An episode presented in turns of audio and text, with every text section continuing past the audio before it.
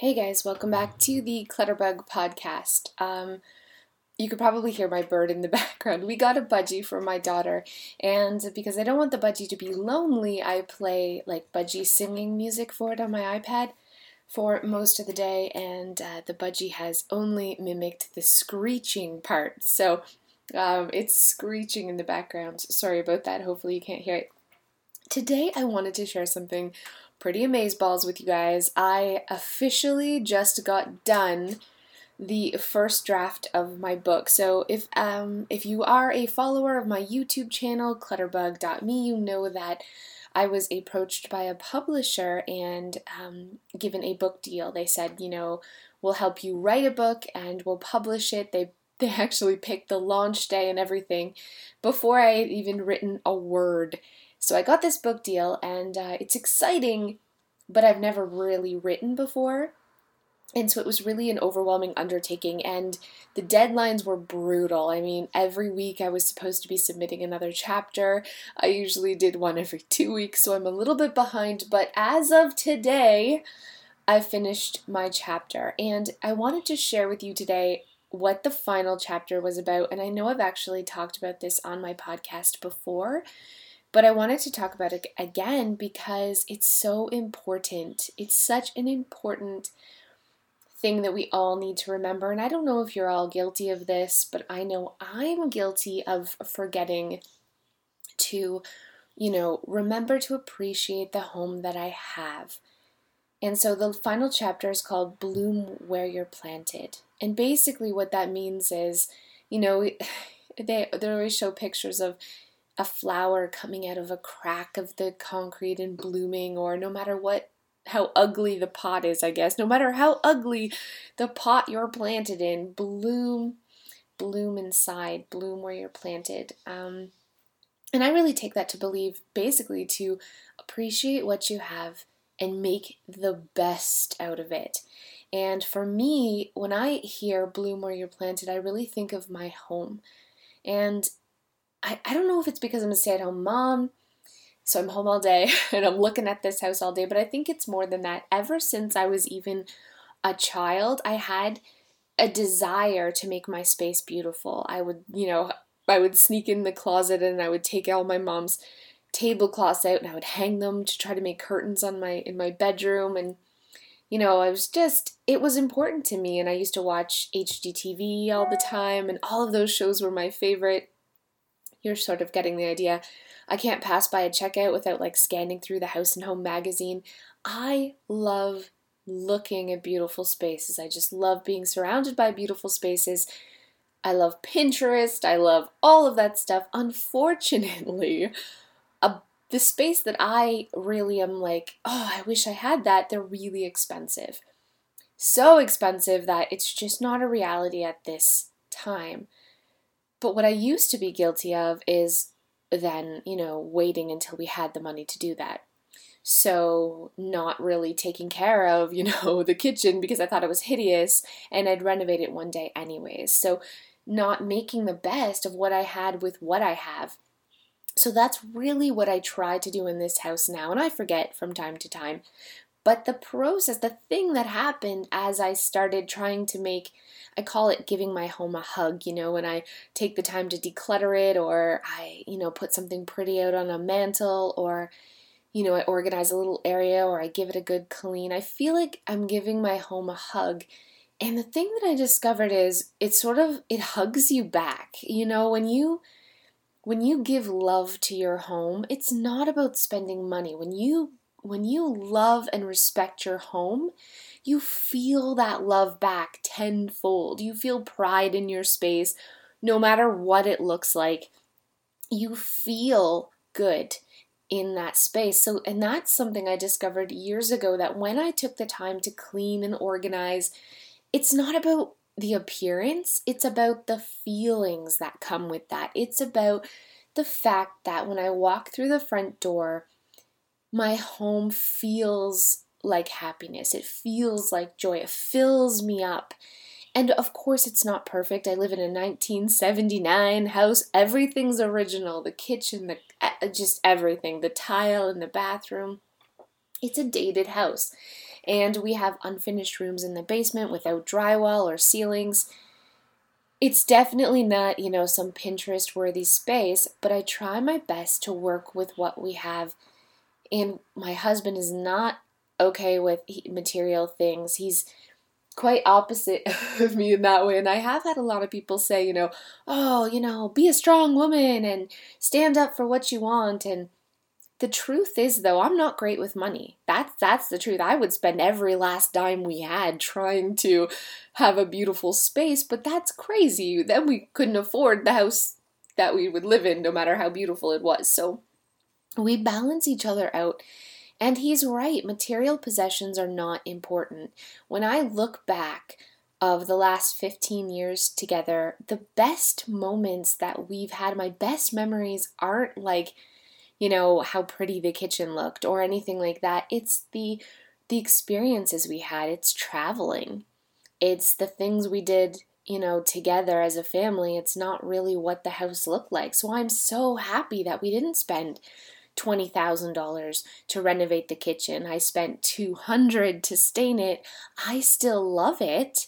And we were able to take that money and do other things that really bring me long-lasting joy.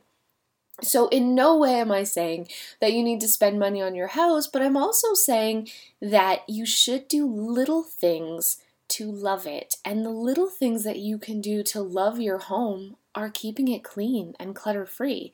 That is really free. It doesn't cost anything. And a clean home really is a beautiful home. I learned how to make no sew throw pillows and curtains and yeah, when you look really close, they're not fantastic, but adding, you know, my favorite color to a space, giving it that pop of color, brings me joy when I walk into that room. And keeping things clutter free makes me calm too. And not only me, but my family. I noticed my kids when when the house is chaotic, maybe it's because I feel chaotic when the house is chaotic, but when the house is chaotic, the whole family is sort of chaotic, you know, and we're yelling more, mostly me. I'll be honest, mostly me is yelling more, but we're all just sort of stressed out. Whereas when things are really, you know, put away and neat and tidy, we all get along better, we're calmer, and we can focus on spending time together, not, you know, cleaning up the mess or tidying or vacuuming. We can spend time together as a family. So that's what I wanted to talk to you about today was blooming where you're planted and remember to give your house a hug every single day. Now, you may be feeling like it's overwhelming, like you've got so much everywhere that you could never really love the space. But just remember how do you eat an elephant? One bite at a time. It's the same way transforming your home into a home that you love. It takes a little bit every day. And I also wanted to talk about remembering to complete the cycle. This is really important when you're tackling a space and you're trying to make it the best that it can be. Remember to give it a hundred percent. We almost always stop at 90 when we're cleaning a space. And I'll give you an example. So we're cleaning the kitchen and you know we're we're finishing up the dishes and we're unloading things but for some reason we'll like leave some pans that are drip drying i'm using quotations with my fingers right now because most of the time by the time we go to bed they're actually dry but we're still just leaving them out or you know we'll clean the kitchen but we'll still leave that pile of paper on there to deal with later. Like it's like we've gone the 90%, but we haven't gone the full 100%. We haven't when we when we clean and tidy a space, we don't push ourselves to make it the very best it actually can be every time. And the problem with doing this is clutter attracts clutter.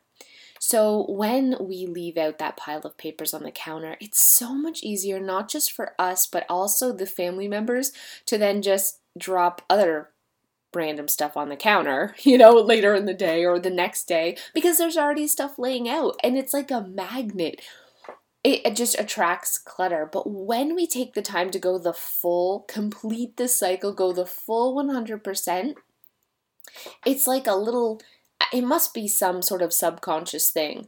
But we're going to be, and our whole family is going to be more likely to try to keep it at that 100%. I promise you, you guys have to give it a try. It really works.